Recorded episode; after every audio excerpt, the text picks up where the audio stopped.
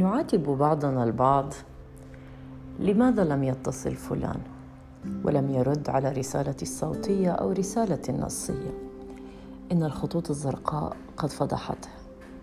كلنا نفكر بهذه الطريقة طريقة حسابية. واحد زائد واحد يساوي اثنين. هل فكرت قبل أن تلقي كل هذه الاتهامات لهذا الشخص أو لهذه الإنسانة؟ ألا تعتقد أن هذا الإنسان قد يكون بحاجة ماسة إليك أكثر مما أنت بحاجة ماسة إليه؟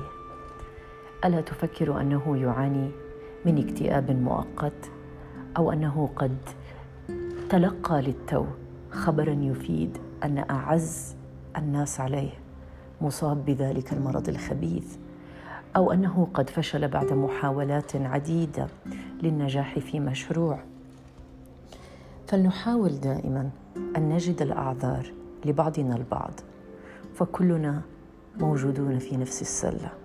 صباح الخير.